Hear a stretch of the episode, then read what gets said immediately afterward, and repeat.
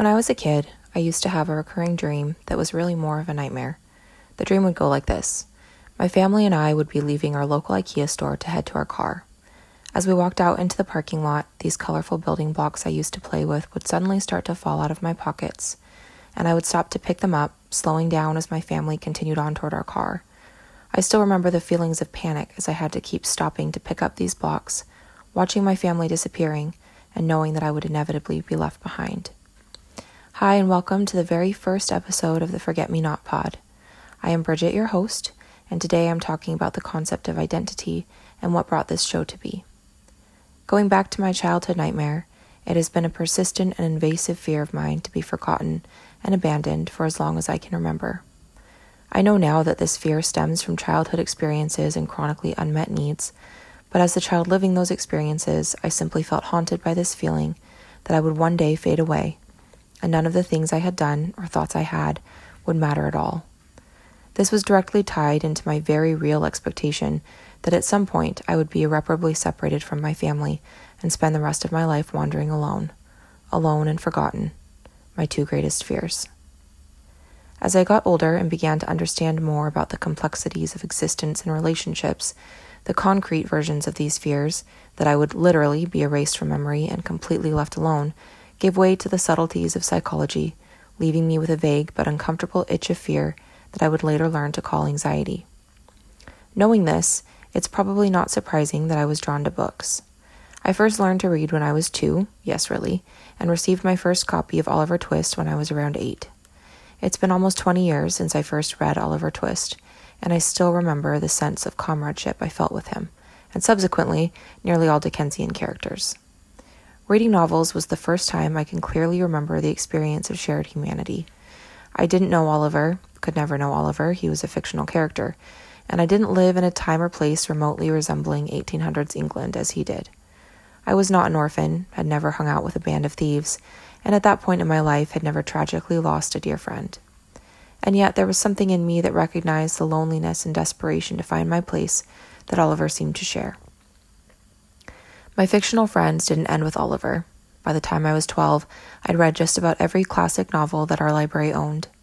I collected characters as friends Anne of Green Gables, D'Artagnan, the March Sisters, The Fellowship, the Pevensies, the Baudelaires, Poirot and Mrs. Marple, Holmes and Watson, James Bond, and all of Hemingway's anti heroes, among many, many others. I attribute the fact that I survived high school nearly solely to the perks of being a wallflower and looking for Alaska, as well as the entire ensemble of Harry Potter. If you were to ask me about any one of these characters, I would describe them to you the same way I would describe anyone else I love. I was a kid and young adult starved for something I didn't have words for, and in my fear of being insignificant and unwanted, I sought places that became familiar, themes that validated my own feelings, and stories that gave me something to hope for. I would guess this is where my love of unsatisfactory endings comes from. I love books and movies that don't end tied with a bow. I prefer the endings that leave you questioning, uncomfortable, and wondering, the unforgettable kind. In what is both ironic and predictable, my young adulthood unfolded in many ways exactly how I had feared. My senior year of high school was shadowed by a suicide epidemic. My family broke apart while I was at college. My ex was killed in a horrific car wreck. My first marriage was a cacophony of infidelity, abuse, isolation, and emotional estrangement. In the resulting divorce, friends and family not only sided with the enemy, but cut me down by attacking my character and the very core of who I believed I was. All of the identities I'd worked so hard to perfect wife, mother, daughter, friend were completely crushed, and I felt much like the fetal Voldemort in Harry Potter and the Deathly Hallows, naked, devoid of purpose, and shaking with fear of what would come next. In a series of events that led to a rock bottom worthy of another fictional character, I realized I could either cave to an existence focused on hungrily grasping for external validation to stave off my inevitable disappearance, or I could fight to reclaim and rebuild myself into a person I could respect and maybe even learn to like. It's been just over two years of rebuilding. I've learned that I don't have to hold on to everything I once believed to be true. I've let go of some beliefs, held tightly to others, and continued to consider many. I've realized that just like my hodgepodge band of literary friends, my strengths aren't found in perfecting a role, but in leaning into the tension and shadows of decisions and consequences and choosing to show up no matter what. Forcing myself to be okay with imperfection while continuing to strive to feel good enough has led me back to a place of seeing other people through a lens that neither demands my version of excellence nor dismisses effort, while also maintaining a belief that we are all capable of growth and working toward a collectively better version of humanity. I think we often look to leaders, gurus, and celebrities for affirmation and inspiration that is available to us within our own circles. I wrestle constantly with the extremes of questioning whether life has any purpose at all and fearing that I will miss out on mine, vacillating between the desire to rest and contentment and the craving for the next emotional high. And it has been through entertaining conversations that explore both endpoints and everything in between that I found myself most grounded and most free. So, what led me here, creating a podcast? There's lots of reasons I shouldn't be, namely, I legitimately hate the sound of my own voice. I also have never felt comfortable with verbal vulnerability, which is why I communicate primarily in sarcasm and hyperbole, particularly when any emotions are concerned. I don't know what I am doing here exactly. The imposter syndrome is very real, and the risks of being disliked and criticized are impossible to avoid by sheer virtue of opening my mouth. Perhaps for the most selfish reasons, I have something to say, if only to feel as if the slow fading of my existence is somewhat stayed by existing loudly. There is some nostalgia, having grown up listening to NPR and other radio journalism, and I love podcasts for the creativity that they embody beyond written word. And, if I'm being honest, the drama kid in me has always loved a stage. But if I can have the gall to make it bigger than me, I think all of us are seeking the roots of what makes us human and what makes our place here on earth a meaningful one, if at all. If living through a global pandemic has taught us anything, it's that we need to see each person as fully human and essential to our existence. And if I can share anything with the world, it could be a curiosity for curiosity's sake that leads us to wonder about the whys and what fors that every person around us experiences as well.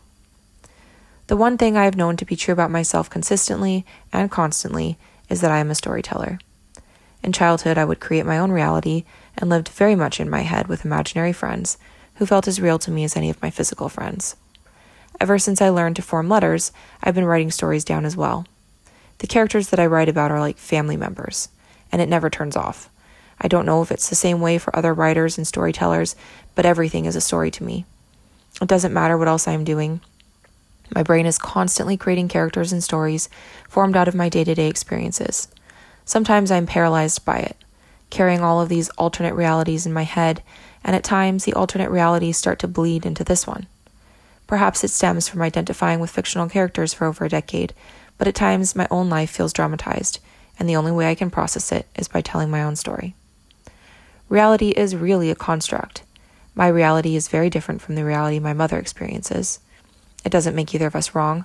I simply experience a reality closer to that of the majority of other people. Our realities are not purely subjective.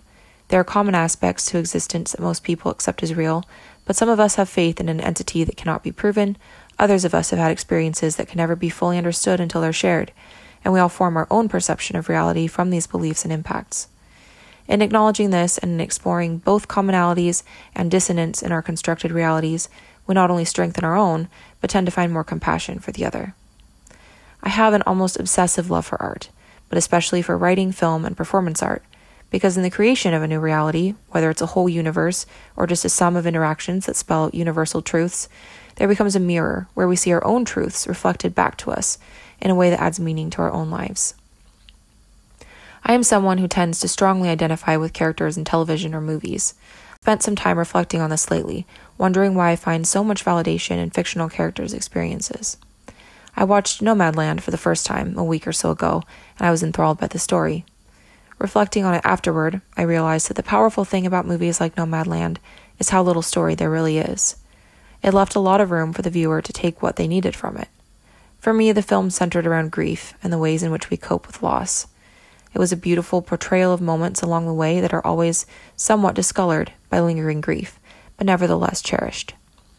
I also recognize that for me, there is an element of escapism. I don't engage well with messiness, and human beings are messy. When people around me cry, I never know what to do. And when I cry around other people, I never know what to do. Emotion is something I process best projected onto characters who can experience them for me. The irony is that I feel things so intensely that emotion can become a reality for me in a way that it doesn't exist for someone else. To be someone who feels intensely, but who is constantly in an existentialist state of mind, is a daily challenge. Storytelling is a way for me to find a way to explore the tension. I primarily write about realities I wish I had experienced or that allow a proxy to process something I wrestle with. As someone who doesn't care much for emotions, pouring them into a character I could pretend to be, or one that existed on paper, allowed me to challenge my confusion around feelings into something solution focused. If I was feeling sad, I could pretend to be Rowan, the outlaw warrior girl, whose true love had just been shot with an arrow. In my past games of pretend, I was never the damsel in distress, and was always rescuing the men I loved. It should have been prophetic. If I was feeling angry, I could write about the Irish immigrant girl who was being bullied in a new country and finally used her wit to put the bully in her place. As an adult, I stopped playing pretend, but my stories continued to give me an outlet to process. My parents' divorce, loss, my own divorce, losing the person I thought was the love of my life, and so many other things. And as my words create a new reality, a new person, an entirely new existence, I get a bit of a high, feeling like I belong to something so much bigger than myself. So I ended up here because I want to tell all of the stories I can. I want to be a part of as many stories as I can. I want to live a thousand lives before I die and experience as much of reality as I can take in. And I am hopeful that I can do it in a way that does justice to the beauty and confusion of what it is to be human. Identity seems to be the most common theme in our collective stories. Who doesn't ask, Who am I? What does this decision say about me? How do I become the person I want to be?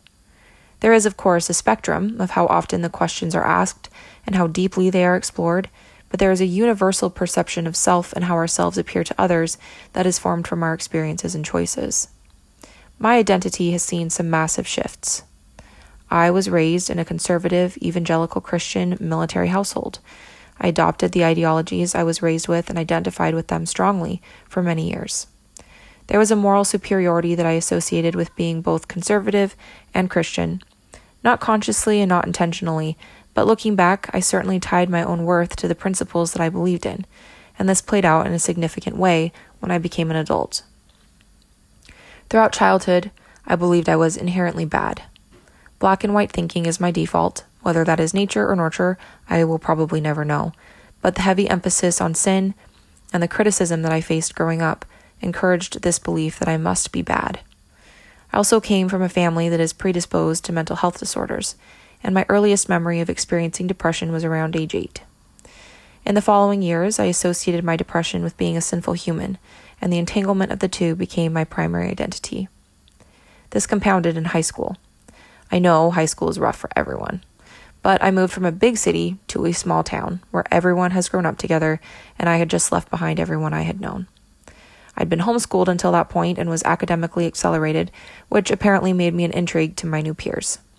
I made an impression as a goody two shoes, which was in direct conflict with my own belief that I was dark and bad. I felt like an outsider living in constant conflict with the tension of how my peers saw me and how I felt inside. Then, my sophomore year, I made a decision that had a significant impact and essentially imploded the perceptions people had of me for the worse. My guess is not many people I went to high school with remember or know how much of an impact the fallout had on me. I became a running joke. I was given a nickname that was used to reference my actions as an inside joke. As much as I laughed along and acted like it didn't bother me, the shame stayed with me until about a year ago. In a sense, it was a relief. People finally saw me the same way I saw myself, and I continued to move forward with similar behaviors, reinforcing this new identity. No one was harder on me than myself. The self hatred that formed and grew consumed every part of my life. I hated myself, but was desperate to be proven wrong and chased after anyone I thought might be able to convince me otherwise. As I'm sure most people know, that was not the solution. My life was disrupted and possibly saved by my car accident. In a strange series of miracles, I survived what should have been a much more serious wreck and injuries a couple weeks into my senior year. I experienced the stereotypical second chance at life high and started to try to build something different for myself. And this is where things get tricky. I knew I wanted to be happy. I knew I wanted to move forward with my life in a meaningful way. And for the first time, I realized that much of my formed beliefs about the world were being challenged by questions I was finding myself asking. So I started to explore more of the world from an intellectual standpoint, reading books and watching movies that challenged my worldviews. In college, I added research and studies to my exploration. and my beliefs about humanity and society shifted dramatically and began to solidify into what they are today. But even as this growth occurred, my beliefs about myself stayed frozen. I didn't see my identity as fluid or malleable. I saw myself as covered in baggage that over time had molded and fused to who I was. I moved through the world attempting to remain hidden and pouring myself into doing better, being good. And as I shared earlier, that wasn't enough. Eventually, the shadow identities I had built as extensions of myself connected to other people were untethered, and I was left with the fused baggage. In rebuilding, I didn't just rebuild my external life. I have realized that in order to ever have a life that is sustainable, I have to change and keep changing. This has been the most painful part of all. For so long, I identified with my sadness and trauma and shame that it was terrifying to think of letting go of the most familiar parts of myself. In surviving with them, I had mostly ignored them, and letting go of them meant embracing the ways they had shaped me and looking at them closely enough to be able to heal them. It's an interesting thing to look at the ugliest parts of yourself and to be able to say, You have been a part of me, but you are not who I am, while also acknowledging that you will always carry the imprint of those feelings and experiences. For me, this self examination was a profound understanding of identity. Humans are meant to be relational, even with ourselves. I think this relationship is often overlooked and underplayed. People will say the most important relationship you will have with yourself is with yourself. And yet, there's never any explanation of what that is supposed to mean or how we navigate that, other than referencing self help books and online gurus. We think of ourselves as stagnant and hold to the things that hold us together, when in reality, we are either accumulating or moving through the things that shape and define us.